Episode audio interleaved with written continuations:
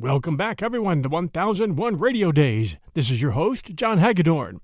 Here we feature mostly cop and detective shows, plus adventure, plus surprise. You never know, but it's the best from the golden age of radio. We'll guarantee that.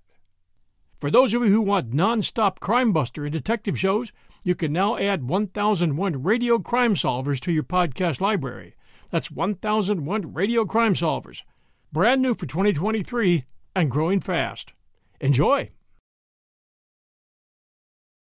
And as Johnny Dollar, This is Bob Case, Dollar, Piedmont Mutual. I've got to see you right away. what's the rush? The girl was pulled out of the East River. It turned out to be a policyholder. What am I, a private eye? Why don't you go to the police to find your killers? Oh, we know the killer. He's being executed right after midnight. What we want to know about is the victim.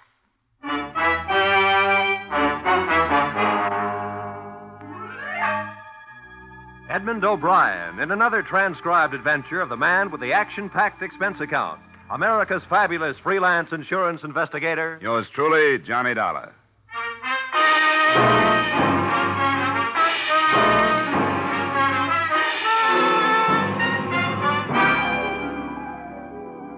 Expense account submitted by Special Investigator Johnny Dollar to Home Office Piedmont Mutual Life Insurance Company, Hartford, Connecticut. The following is an accounting of expenditures during my search for the beneficiary of policyholder Pearl Carrasa. Expense account, item one, 450, mileage, Hartford to Sing Sing Prison, last place of residence of the girl's convicted murderer, Marty Pruitt. He was sitting in his cell playing solitaire. Hey, what time is it? About 11, Marty. An hour more. How much you say the policy was for? $5,000. Five thousand.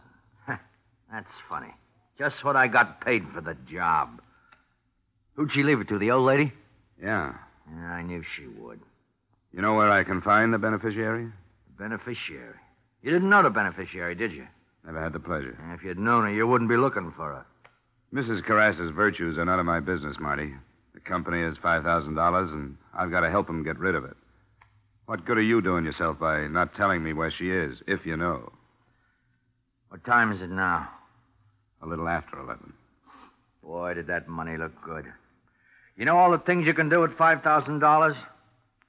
This girl back home. I was going to get married. Ah, nah. I wasn't going to get married. I'd have put it in roulette like all them other times. You never did say who hired you. Nah, that's right. I never did. Marty, I know you've been through this before, but you got to admit it's a good point. You're going to die, and the real murderer is getting off free. Does that make sense to you? What's your business, mister? Insurance. Stick to it. I think I will. You know what I'd do if I was you? I'd take that $5,000 and put it in flowers. Thanks, anyway. Hey, Dollar, let me give you some last minute advice. Leave it alone. It's the most unnatural mess you ever got yourself into in all your life.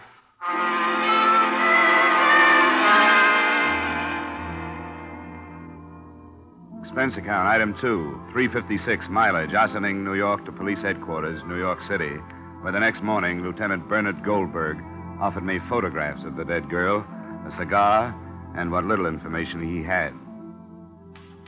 A body. We got the name off the wallet in her hip pocket. What? Slacks. Oh, A patrolman down at the docks picked up Marty Pruitt right at the scene. The trial was cut and dried. But it's funny about these guys. Yeah. It's crazy loyalty to okay. somebody who maybe wouldn't think twice about slitting his own. Yeah? Uh, two M's and remit. Uh, Dollar. Uh, two M's in remit. no. No. Thanks, Lieutenant. You don't have any idea of where I can start looking for the mother. Most I can do for you is to give you the girl's last known address. But we've been over the ground a hundred times. It's a rooming house. Nice but stupid old couple that don't know nothing. This Seattle address on the policy. Uh, uh, 1941. Then San Diego, then to Cairo, maybe. Who can know? But we're still working on it. Hey, Lieutenant, how do you spell parasitical? Dollar. Parasitical. Tell him to look it up. Look it up, Sergeant. What am I, a Webster?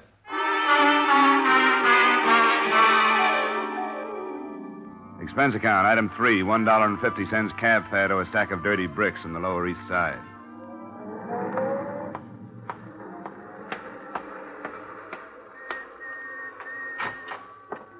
Well, you have no business being up here in the first place, and especially with your husband in that condition. Looking for somebody, mister? Yeah, the manager. Third door to your right. Thanks. Now, don't tell me it's none of my business. Not when I bring soup down there every single day. Why, I never heard the like of you. Oh, You come in. place to talk. Howard. Why don't you sit down? Thanks. You the manager? I am the manager. Howard's the manager. Well, my name is Johnny Dollar. I'm with the It's Hot. all right. We don't ask for references, do we, Howard? Except under special circumstances. I'm afraid you misunderstand. I'm not looking for an apartment. I'm an investigator with an insurance company, and I'd like to ask you a few questions. We never had a fire in this building. That was next door. They keep rubbish in the basement. The company's warned them time and time again. Never does any good. I'd like some information about a girl who I understand was a tenant here, a Miss Pearl Carrasa. The police were already here, Mr. Dollar. Four times. Lieutenant Goldberg thanked us for our cooperation. She was such a nice girl. Quiet. Home-like. and generous. Oh, yes, terribly. How long was she with you? How long was it, Howard? Uh, just two weeks. Just two weeks. But we got to know her so well. She was such a lonely girl. She used to come down after dinner sometimes and talk about music and all the places she'd been. Well, where'd she come from originally? She never said, but she'd been everywhere. In Florida. Everywhere. Did she have any visitors? Oh, no. Oh, I know. One of the first things she told us was no visitors. If anybody asked for her, she wasn't home. Such a lonely girl. So pretty, too. You think she'd have boyfriends? No, Mr. Dollar, no visitors. Did she act as if she were frightened of something? That's just what the police asked us, and we told them before, and we told them at the trial that we thought she was frightened. Yes, we had her luggage here for a while, but the police took it. I've been through it, thanks. Did you notice all the labels from all over everywhere? Wonder what they're going to do with all those lovely dresses and shoes. Look, I know the police asked all these questions, but did you happen to notice if she got any mail? Yes, we did. She didn't. No, not a single letter. No. Hmm. She spend much time away from her apartment? Very little, only. Yeah, twice a day, once in the morning and once in the afternoon, but she always came back within an hour. I don't suppose you have any idea where she went. That's right, we don't. Hmm. What'd you say you were again? Insurance investigation. Thanks for your time.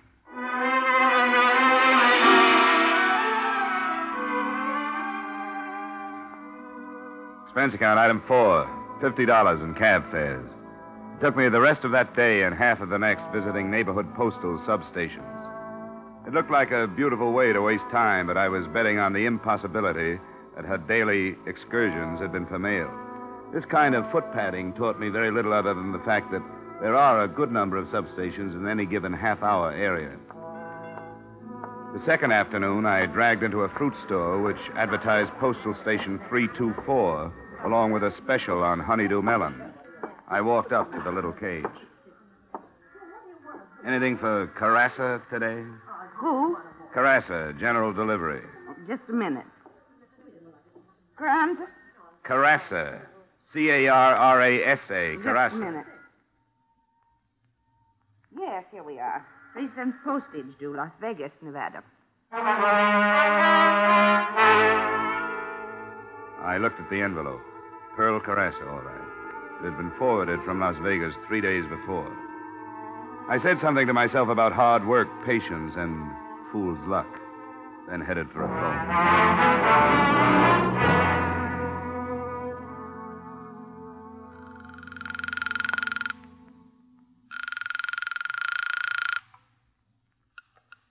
Hello?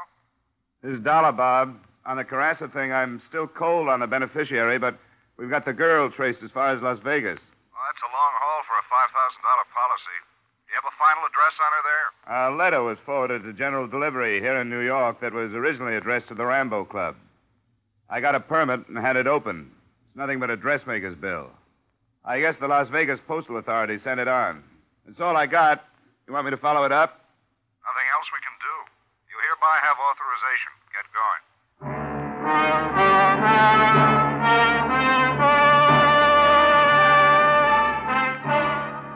Expense account, item six, $200 air travel and expenses to Las Vegas, Nevada. Specifically, the Rambo Club. It's always the same when I hit Las Vegas. I expect to find tuxedos and evening gowns playing the games, but I never do. A bootblack comes in off the street with the last quarter he made and plunks it down on 21. A grandmother with a California pension. A red-headed kid with Oscar's Super Service tattooed on his overalls. I always ask myself, where's all the big money? The answer is they're getting rid of it in the back room. Jackpot on the nickel one. How do you like that? Oh, boy. Come on, come on, do it. I told my relief I had to go powder my nose. What I really wanted was a drink. Sly, real sly. Is this taken? no, sit down. Thanks. Uh, what do you have, mister?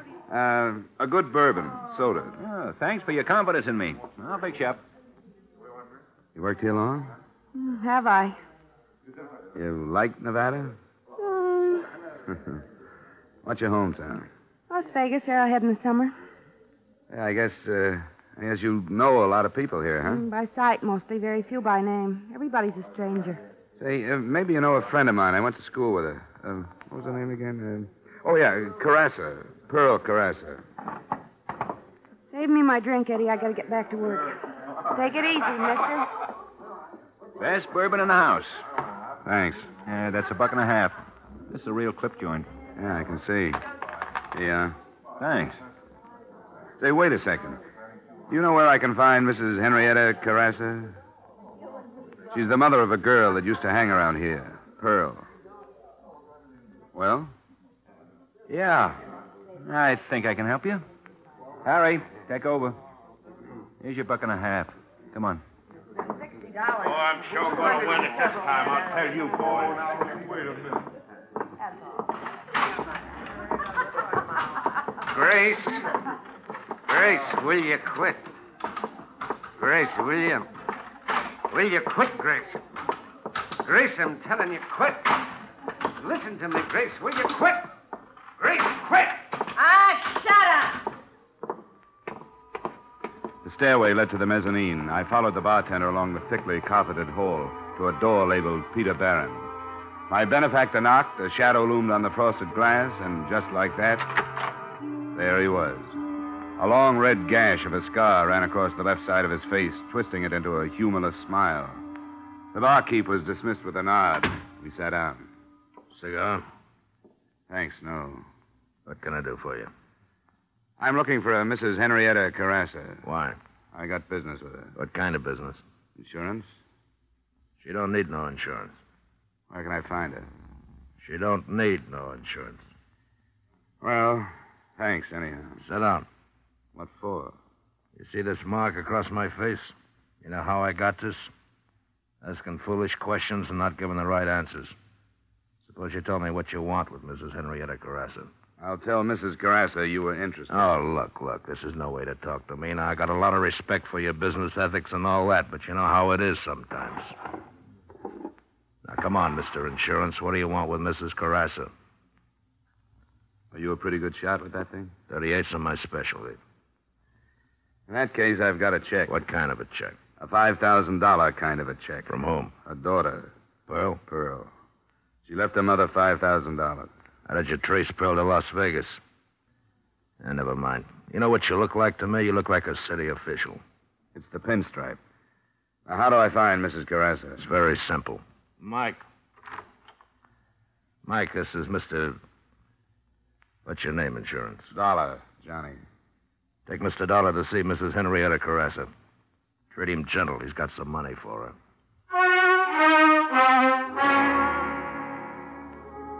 The place looked and sounded the same on the way out, but something was different. Maybe it was the four six footers standing at the door. As they fell in behind me, I thought maybe I'd asked one question too many. At the alley, I found out how right I was. Phew.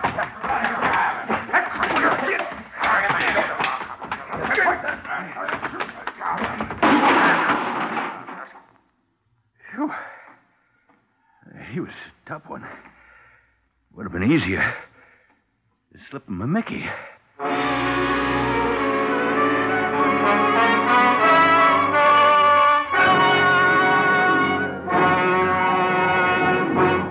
In just a moment, we will return to the second act of yours truly, Johnny Dollar. But first, you hear them all on CBS, and some of the funniest parts of that all comes from the bird brain of a woman, Miss Gracie Allen of Burns and Allen.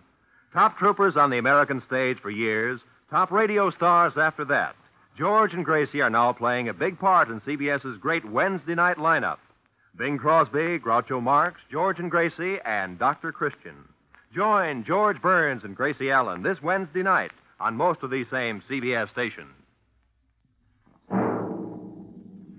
And now, with our star, Edmond O'Brien, we return to the second act of Yours Truly, Johnny Dollar.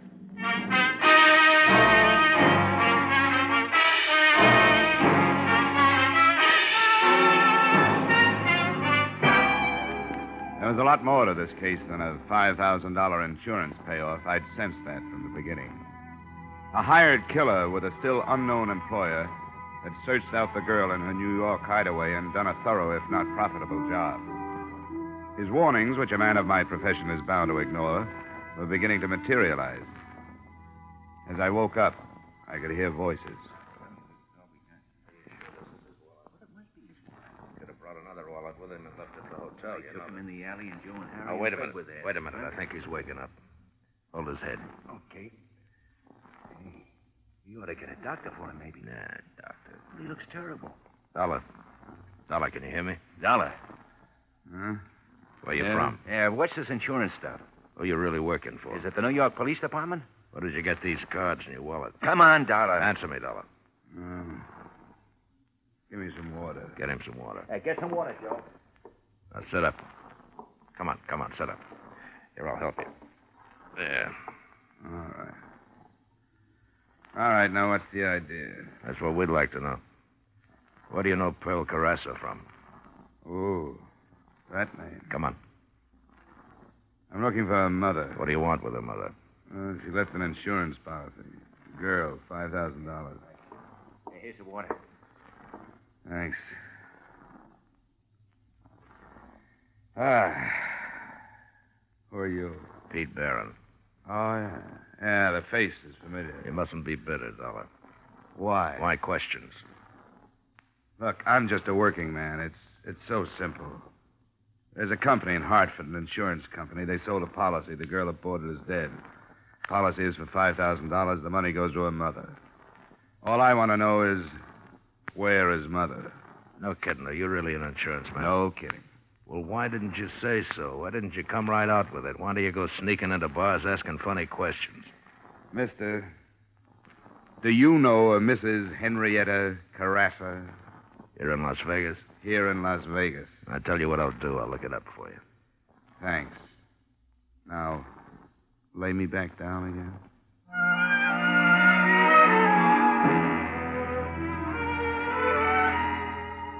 Expense account, item seven. Twenty dollars, doctor bills. Nothing serious, but I couldn't go out in the street looking like that. I stayed in my hotel room for two days until the swelling went down. On the third morning, I had a visitor. It was the girl who gave me the brush off in Rambo's bar. She had an overnight bag with her. There was a label Bloomington, Indiana. You're in trouble, you know that? Three days ago, that information would have done me some good. I mean, real trouble. You don't think Pete Barron let you out of there because he believed your story. No more than you think you weren't followed here. I know, I know. She'd never come here. But Pearl, get a message to her, will you? Tell her never to show up here again. She won't. What do you mean she won't? She's dead. You got to her. Do you know why? I gotta get out of here. Wait a minute. Why did Pete Barron hire Pruitt to kill her? Let go. I gotta get out of here. He came up here for a purpose. Yeah, but I didn't know she was dead. You're going to let him get away with it? It's narcotics. The gambling place is up front. They fly it up from Mexico at night and get out by morning. Pearl found out about it, and that's why they did it. Does Barron know Pearl told you all this? I don't think so, but I'm not taking any chances. I got a bus ticket. It leaves from across the street. I only got a minute. Good luck, honey. After she left, I went to the window watched her leave the hotel and cross the street. A nice girl, I thought. And I wondered how she got mixed up with Barron's crowd. The bus door opened, and she put one foot on the step. She crumpled to the sidewalk. The little overnight bag tumbled into the gutter.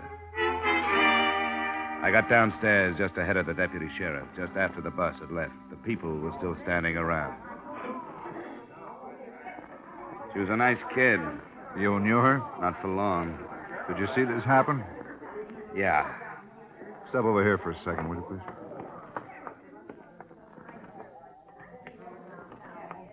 May I have your name, please? Yeah, sure. Here, here's my ID card. Insurance investigation. Something about her? No, a friend of hers. pulled out of the East River. Pearl Carrasa, shot to death. Carrasa? Yeah, you didn't know? Oh, we heard she left town. That was about all. She got mixed up with Pete Barron and her family disowned her. Well, did you see what happened to this girl? She was just getting on the bus. Sounded like a rifle. She was working for Pete Barron, too. Yeah, I thought I recognized her. She just come up to see me. Had quite a story to tell. Barron's running narcotics up from Mexico by plane. Yeah, so I've heard. We've had our eye on him for months, but we aren't ready to pick him up yet. Why would she tell you that? She had to tell somebody. She had a message she wanted me to deliver. Pearl. Well, this is beginning to tie up. Uh, but what's insurance got to do with it? Carrasa girl left a policy, $5,000 to her mother. Her conscience must have bothered her. Comes from one of the finest families in this part of the country and starts downhill with a crowd like that. Now, her mother needs $5,000 like I need two haircuts. And, mister, if I were you, I'd take that check out to Carrasa's and catch the next plane out of town. You know something, Sheriff? That's just what I'm going to do.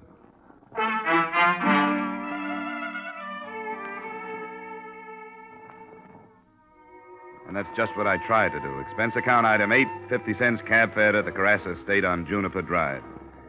They should have charged admission. There was an ivied stone wall running all around it, and a mile drive through a cactus rock garden to the mansion.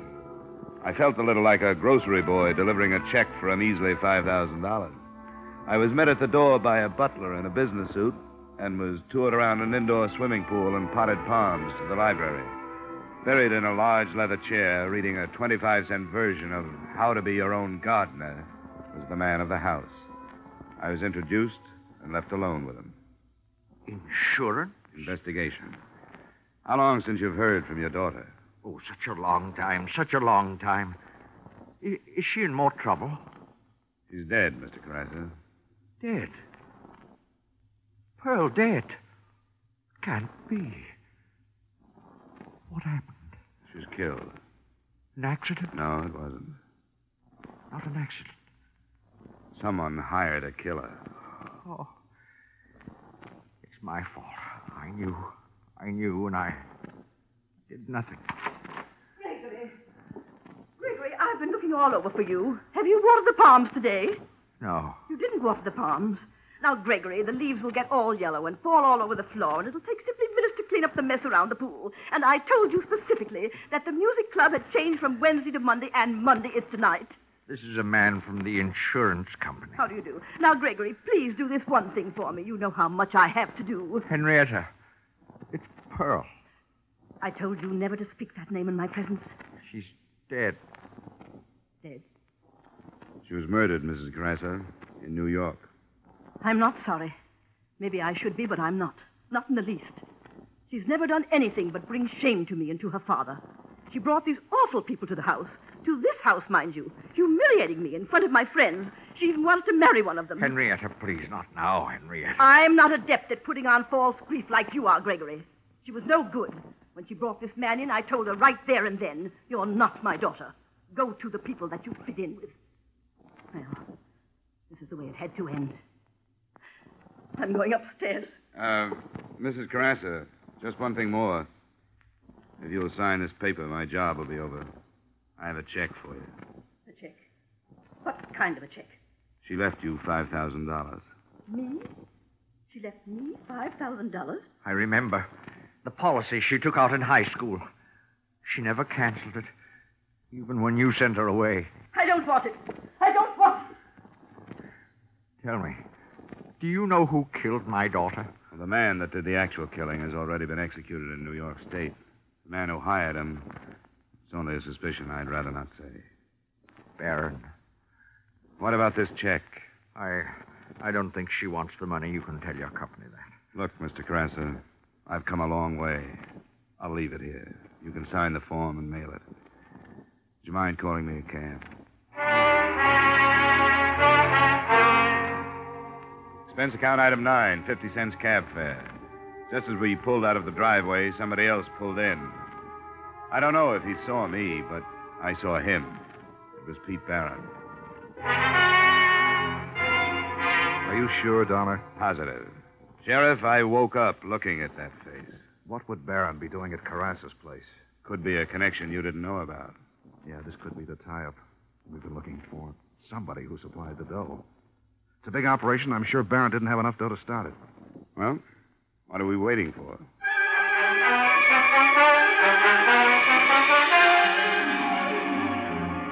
I rode down with the sheriff. We bypassed the butler by taking him into custody. We heard voices coming from the library and stopped outside the door. Business, I had to do it. She threatened to go to the police.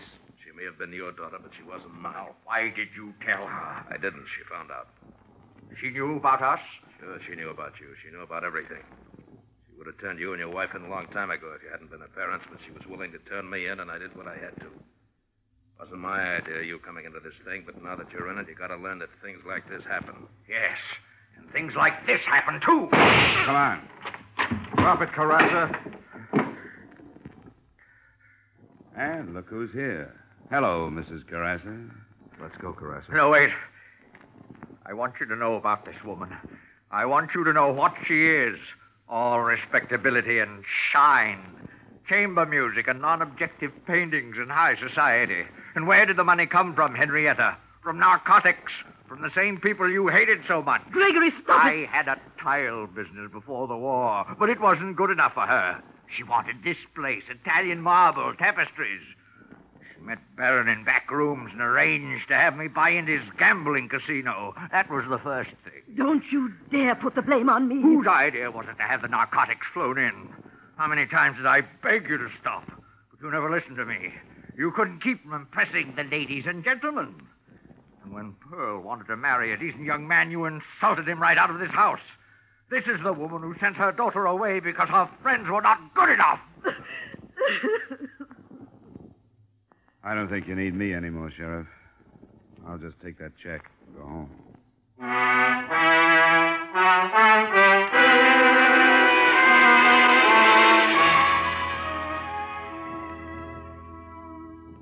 Expense account, item 10, $200. Transportation back to Hartford. I don't know what you can do with the check. If it were up to me, well, I'd use it to clean up the respectable slums. But that's not my problem. Expense account total $712.55. Yours truly, Johnny Dollar.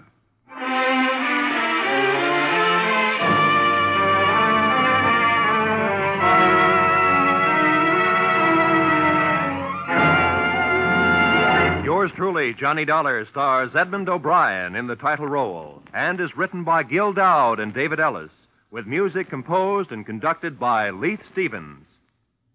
Edmond O'Brien can currently be seen starring in the Harry M. Popkin United Artists production, DOA. Featured in our cast were Hy Averback, Joseph Kearns, Bill Johnstone, Bill Conrad, Martha Wentworth, Sarah Selby, Howard McNear, and Virginia Gregg. Yours truly, Johnny Dollar, is produced and directed by Jaime Del Valle.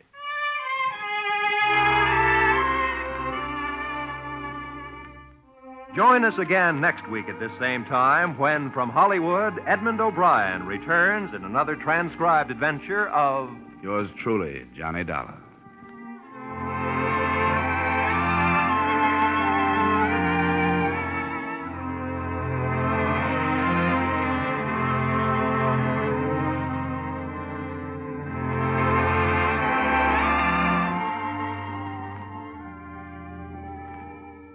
No more pitiful sound in the world than that of a hungry child. And it's a sound which can be easily heard in Europe and Israel, Korea, and the islands to the east. You can do much to help alleviate this condition through your continued purchases of care packages. Help banish the sound of hunger through your donations of care packages now.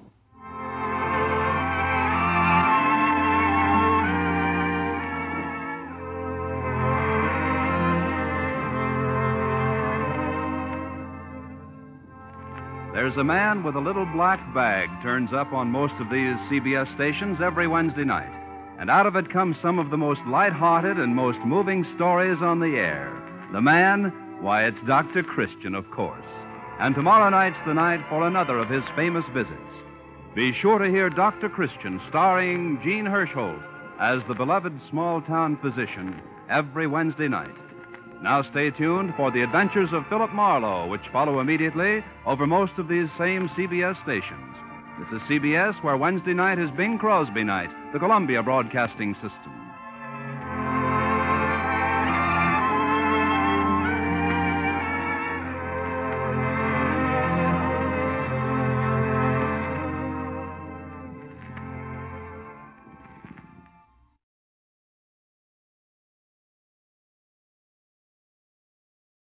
From Hollywood, it's time now for Edmond O'Brien as.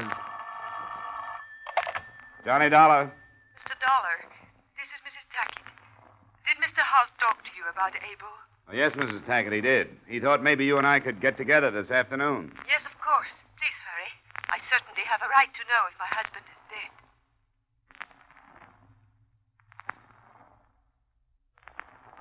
Edmond O'Brien in another transcribed adventure of the man with the action packed expense account. America's fabulous freelance insurance investigator. Yours truly, Johnny Dollar.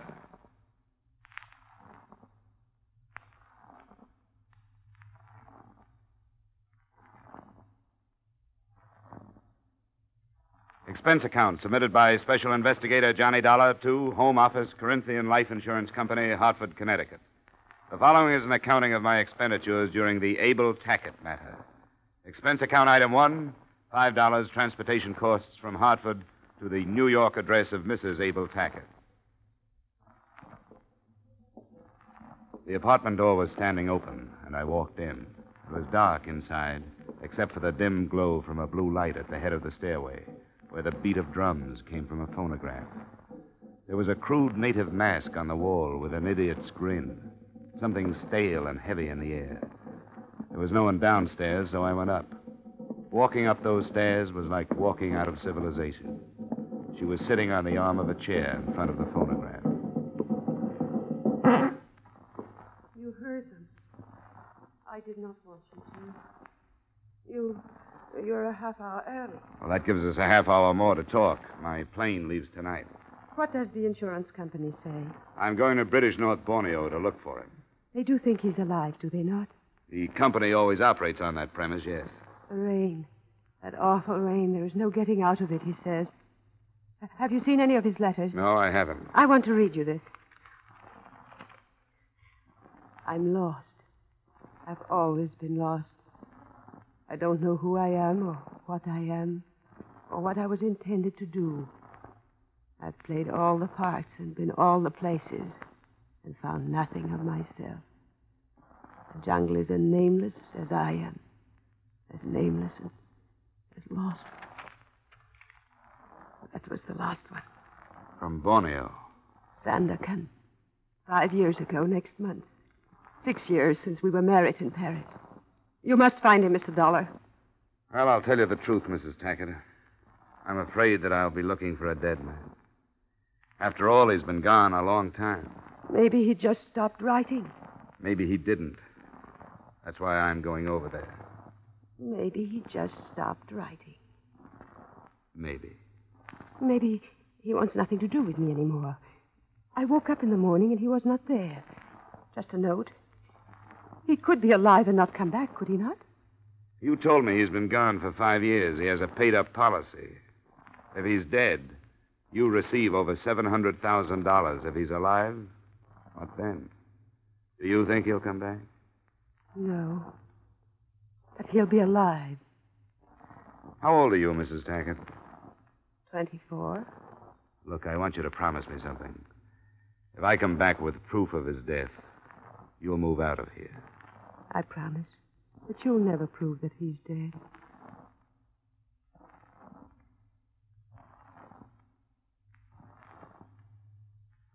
Expense account item two, $1,280.45 for the trip by air from New York to Chicago to San Francisco to Manila. Expense account item three, $200 on the first ship to Sandakan. They called me supercargo. I ate with the captain in his cabin.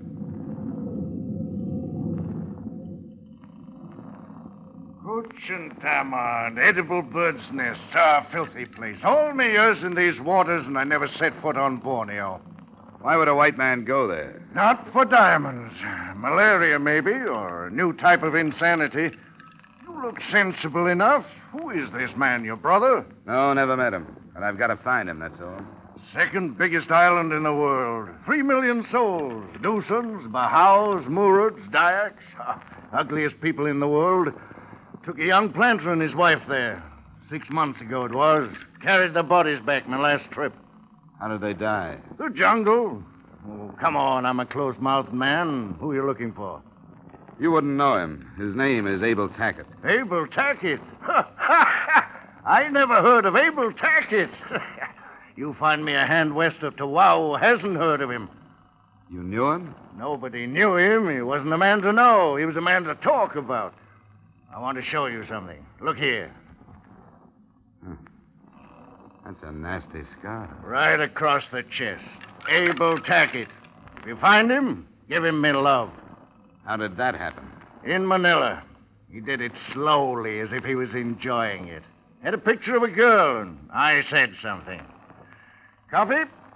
No, thanks. Was it his wife? His wife, perhaps, or somebody else. Steward! Hot coffee! Hot coffee! Hot coffee!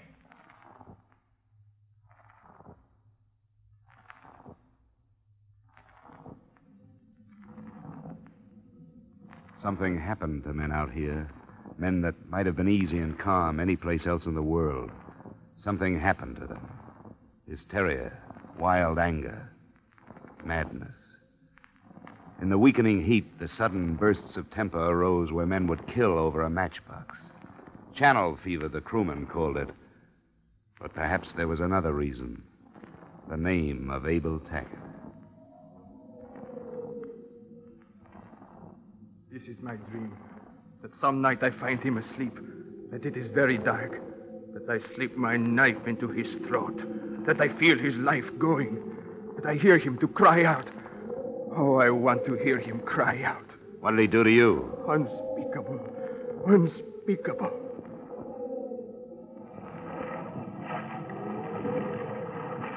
Oh, I'll look for him. All. Find him. Oh, knife, shoot, kill, hate.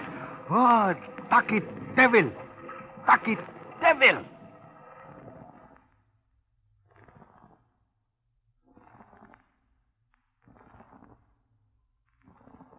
Sandakan. We crawled around the point. There is no coast. You never know where the land begins and the ocean stops. The mangrove swamps melt into the muddy water, the inevitable tin roofs of the tropics, the breathless heat of the equator. Sandakan. I found the British North Borneo Company office next to an exporter's shop. The secretary to the assistant district manager pointed me into a rattan chair and handed me a fly swatter. Oh, Abel Tackett. Oh, fabulous fellow. Great strength, drive, power, you know? Uh, why are you looking for him? Well, we understand that he was dead. We hold a policy on him. Tackett dead? Oh, that's improbable. Oh, he's quite a man. Um, I say, you, you didn't happen to bring any cigarettes, huh? Uh, American cigarettes? Sure. Yeah, here's a carton. Oh, no, please, please, you spoil me. What was he doing out here? Tackett? Oh, no one seems to know. Some say gold, diamonds, gutta percha. Escape, perhaps. He just popped in one day from Manila, got all the necessary papers, and headed into the interior residency. Not before he caused a bit of a ruckus in a native pub, however. Um, I say, you haven't been to London lately, have you? About a year ago. Oh, not since then, eh? Oh, oh shame. What I wouldn't give for some swept ginger beer. Splendid for the tropics. Ordered a case and it never came. I had to settle for gin. Look, can't anybody tell me about this man, Tackett? What is this legend, this myth? What? Oh, it's a paradox, Mr. Dollar. A man of great strength and great weakness. Well, like us all in a way. looking for something. Always looking for something. Uh, looking for what? Now, look, you're, you're trying to solve this thing in American terms. This is the tropics, Mr. Dollar, and here we admit the inexplicable. But I've got to have answers, Mr. Kenyon. Oh, no, you don't understand, Mr. Dollar. Here, look at this, this map. You see here? Sandakan. Then you leave for the interior. 200 miles inland is Kwamut. Now, there's no trouble thus far. And he was reported to be there eight months ago. From Kwamut, it's a different world. There's fever, reptiles of all sorts. It's not worth it, really. I mean, is it a large policy? $750,000. Oh, for a man living in Borneo, that must be a tremendously high premium. Well, a million couldn't get me out there, and a thousand could take me home. How do I get to Kwamut? Uh, oh, by lorry. One of them goes up tomorrow with supplies for the garrison. We can fit you aboard, but. Oh, this is absurd, Dollar. Yeah, I know. Well, all right then. I'll send you to Hargroves, our representative there. Oh, what I say. Don't forget those cigarettes.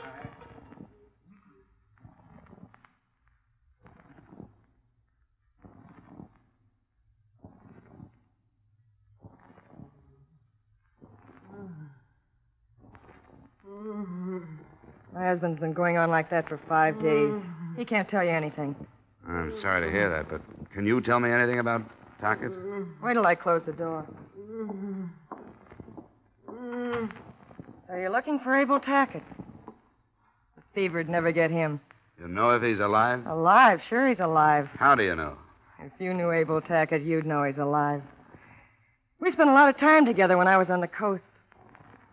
Did you know Tackett in the States? Nope. Playboy, he told me. Said he wanted something, but never knew what.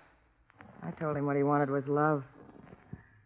But he wouldn't stay, and when I tried to stop him from leaving, he... If you find him, what happens? Depends how we find him. If he's alive, I suppose I'll try to talk him into going back home. If he's dead, I want the proof. You better go back to your husband. Nothing I can do. Hey, look, Mr. Dollar, if you find him alive. I'm going to I- try to send him home. Tack, it'll never go back home. I'm going with you. Not this trip. I'm going with you.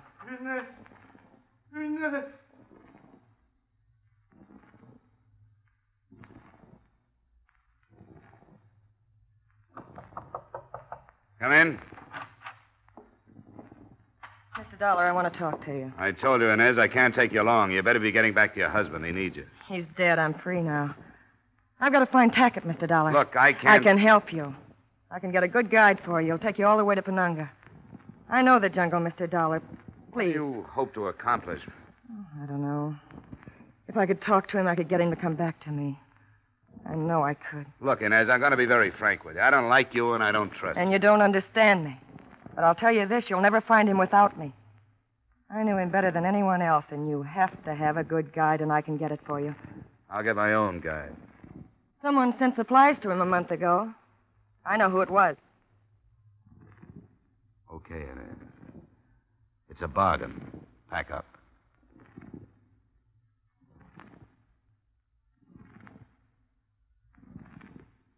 She took me to a trading post, and I met the owner, who operated under the obviously false name of George Brown. To me, he looked big and clumsy, but he'd been trading with the interior for ten years, so I decided to take the recommendation. As if I could do anything else. Sure. Sure, I know where he is. At least I knew where he was a month ago. I've been trading with him for over three years. Okay, when do we leave? You don't know what you're getting into, mister. Did you ever hear of Long Wai? It's a village across the border in Dutch territory. We'll need four porters and supplies for a month. When do we leave? The last porters I sent into him never came back. The Punan Dyaks got them, most likely. They're headhunters, you know. Which one of us are you trying to talk out of this, you or me?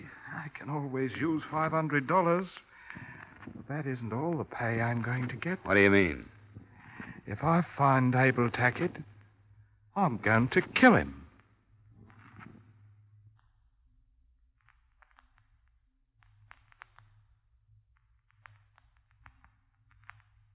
We will continue with yours truly, Johnny Dollar, in just a moment. But first, every Wednesday night, CBS brings you Groucho Marx with his wonderful quiz, You Bet Your Life. It's one of the brightest, most spontaneous, most genuinely funny shows on the air. So be listening this Wednesday night on most of these same CBS stations for You Bet Your Life, starring Groucho Marx. Now, with our star, Edmond O'Brien, we return to the second act of Yours Truly, Johnny Dollar.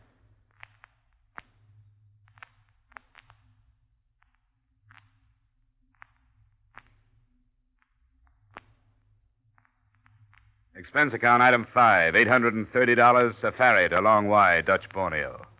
One of the first things I learned about jungle travel was not to waste breath talking.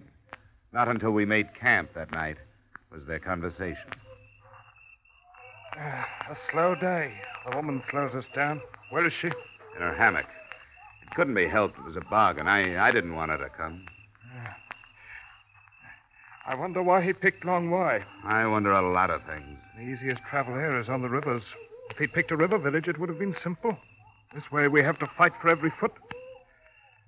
What are you going to do when we find him? What do you mean?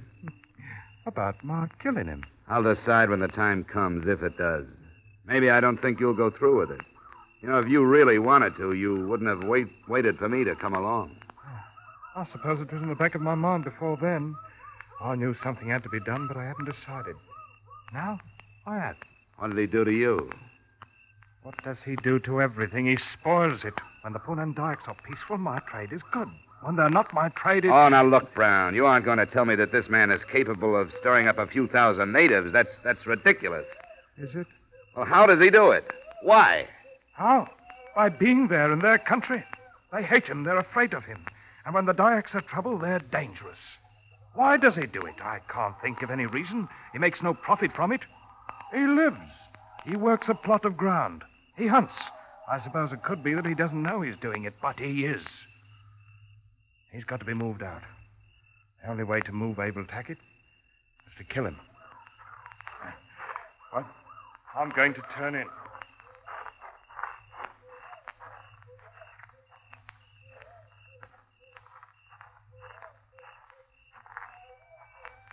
I heard part of what Brown was saying. What are you going to do? Well, I'll have to protect Tackett if I can. Protect him? that sounds funny.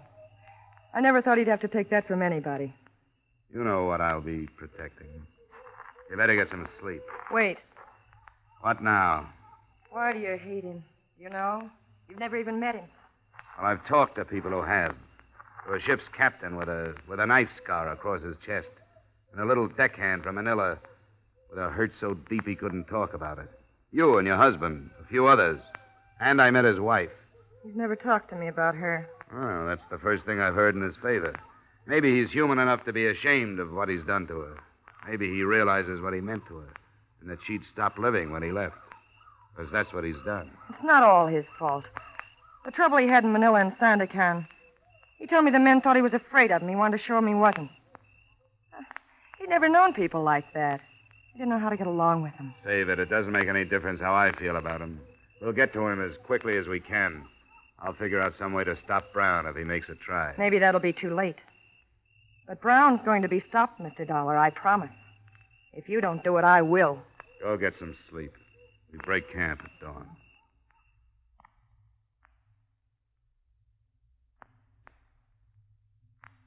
Lying in my hammock, looking up at the solid ceiling of foliage that hid the sky, and with the unaccustomed language of the jungle bothering my ears, I tried to get a fair perspective of the situation. But I couldn't. I couldn't answer any of the questions.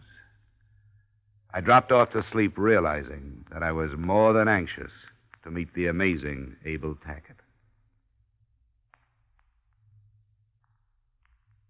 There was no sign of real danger until the third day, only the painful monotony of slashing at vines with heavy knives, fighting insects, stumbling over half concealed ankle high branches, of sweat filled boots and soggy clothing, and a hundred other arguments against Borneo.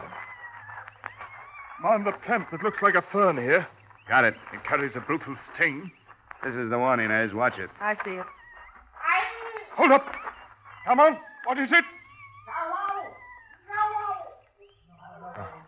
I wondered about that. What did he say? Head hunting. They found a body on the trail.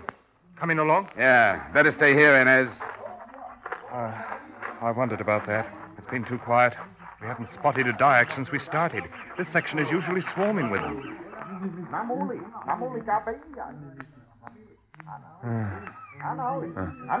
Poor beggar. How does that look to you, Dollar? You still think the natives aren't stirred up? No. No, it looks like they're stirred up for it. Poor beggar. Uh, he can thank your man Tackett for what he got. Yeah, we don't have to look at him. It's the work of a Punan. You can tell by the clean wound their mandaus are the sharpest ones in the island. They know we're coming, Inez. Yeah. How do you know that? I know them. they hide the bodies. They don't leave them on trails unless they've got a reason to. Like telling us to stop, huh? That's right. Look at those boys of mine. Waiting to see what I'll do. Waiting the chance to slip in, into the brush and head for home. Can you hold them? I can hold them. I'll shoot the first one that tries to leave, and they know it. Come on, Mother Dolores, a house! We'll have to make a camp here. They're great people for Romans. I told them to start looking for good ones. Yeah, and I know them. It'll take the rest of the day and half the night to find enough to move them towards Long Wai again. How do the omens look to you? Huh? I can't say yet. The headhunters know we're coming, but they don't know why. If they knew we were coming after Tackett, each in our own fashion, so to speak, I, I don't think there'd be any trouble from them. But they don't know, and there's no way to tell them. You're blaming Tackett for this? I am. You stupid fool! Do you really believe in this idiotic stand you've taken against him? Or is it a convenient answer for some mistake you made with the natives? I can't be quiet. Inez, stop it. Don't you believe it? You're. Make her shut up, Dollar. I'll shut up after you've answered Stop me. it. We've had enough. We don't need hysteria, now be quiet, will You you? won't answer me, will you? They've been headhunters from the beginning. So tell me why Tackett is to blame for what you found on the trail. Tell me why. I will, if you'll shut up long enough to hear it. You've been in Borneo too long. I know what the tropics do to men like you. I know the people. For ten years I've learned to know them. I understand about headhunting. To the Dyak, a head is the strongest magic in the world. Strong enough to bring rain, make things grow. Strong enough to protect the whole kampong from plague or anything else. Like enemies. You should have been born in one of their filthy huts. You think like one. Forget it, Brown. Forget it. She'll find out I'm right. Headhunting was almost stopped until Tackett came here. Then it started again. Because they hate him. Because they're afraid of him. That's why they're collecting heads again, and that's the truth. Blame everything on Abel Tackett. If you can't find another reason for something, blame it on Abel Tackett. I've had enough. Ah! Brown! Brown! What the devil's the matter with you? You heard her. I've been in Borneo too long.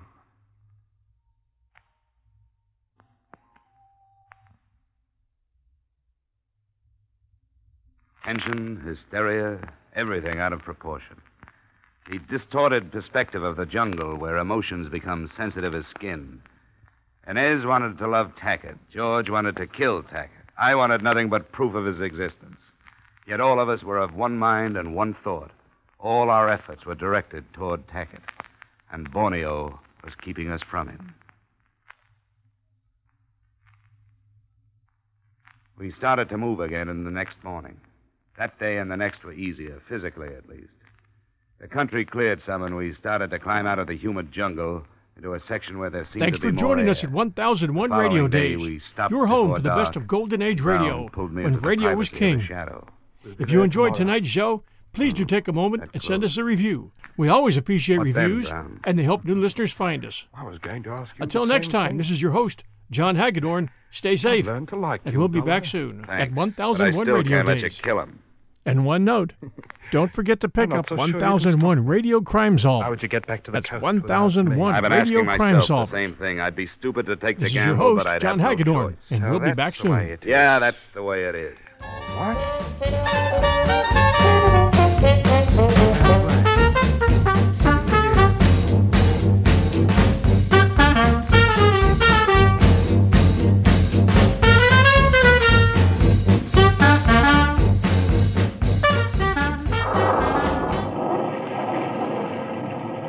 First sight of the village of Long Wai was from a low hill. It was veiled by the slanting sheets of rain that floated across. A welter of huts, two larger buildings for gatherings, but not a sign of life. Abel Tackett's hut was barely visible, a mile or so down the shallow valley. We started down toward it.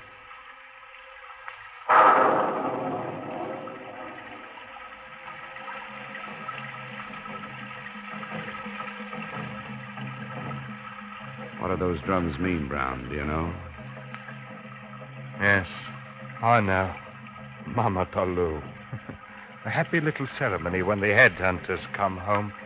It could turn sour if they knew we were here, but I, I think we can move across the clearing. Let's go. What are you going to do, Dollar? Aren't you even going to warn him? All right, if you won't, I will. Abel! Abel, be careful! Come on, take her. Keep her quiet. Come on, Dollar. I'm going inside. Wait a minute, Brown. We'll go in together.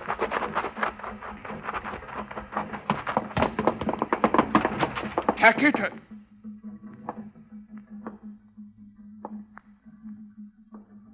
I came here for nothing. He's already dead. Is that Tackett? Must be. I stopped being afraid of him. I wonder how long it'll take to undo the trouble he's caused here. Abel Tackett. And he's dead.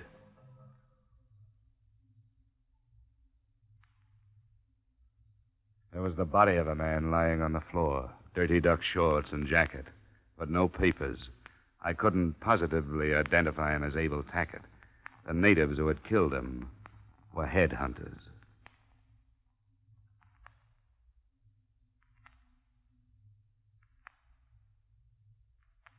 Expense account item six and seven, same as two and three, transportation back to New York. Item eight, cab fare to the address of Mrs. Abel Tackett. She seemed neither sad nor happy to see me or to hear what I had to say. He died, Mrs. Tackett, of fever. He was in the interior. There was no time to get him to a doctor. You saw him? No, I didn't. Then you can't be sure. There's no proof. But Mrs. Tackett, absolute proof has a has a different meaning in Borneo. He wanted to lose himself, didn't he? He could have changed his name. He could even have traded his identity with someone else. Couldn't he? He's dead, Mrs. Tackett. Look, I want you to go to probate court, even without absolute proof. Without, with what I brought back, you can have him declared legally dead. You're his sole heir. There are no other living relatives. His estate, his fortune, they're yours. They're yours to live with. That's why he left them to you. You can't go on struggling with a false hope. Please, Mrs. Tackett, don't stop living just because he did. You've got to believe me. Abel Tackett is dead. He's not dead. He's alive. He's living somewhere. And as long as he's alive, I'm alive.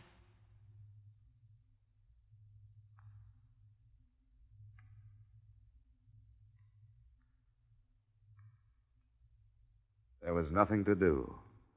I left her in the old house with her records and her dark walls and her old letters. I left a young woman dying there, and there was nothing I could do. I walked out into the clean, fresh air and went home. Expense account total $4,075.80. And for what? The only constructive thing I can make out of it is that it made me an expert on pure, unadulterated frustration. Yours truly, Johnny Dollar.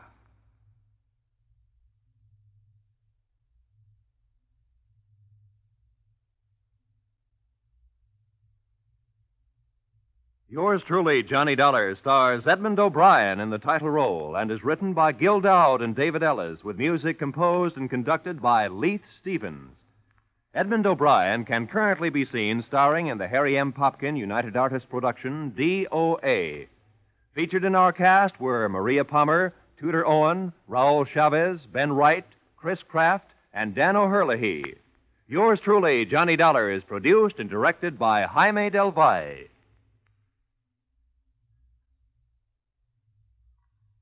Join us next week at this time when, from Hollywood, Edmond O'Brien returns in another transcribed adventure of Yours truly, Johnny Dollar. Thanks for joining us at 1001 Radio Days, your home for the best of Golden Age radio, when radio was king. If you enjoyed tonight's show, please do take a moment and send us a review. We always appreciate reviews, and they help new listeners find us. Until next time, this is your host, John Hagedorn. Stay safe, and we'll be back soon at 1001 Radio Days. And one note don't forget to pick up 1001 Radio Crime Solvers. That's 1001 Radio Crime Solvers. This is your host, John Hagedorn, and we'll be back soon.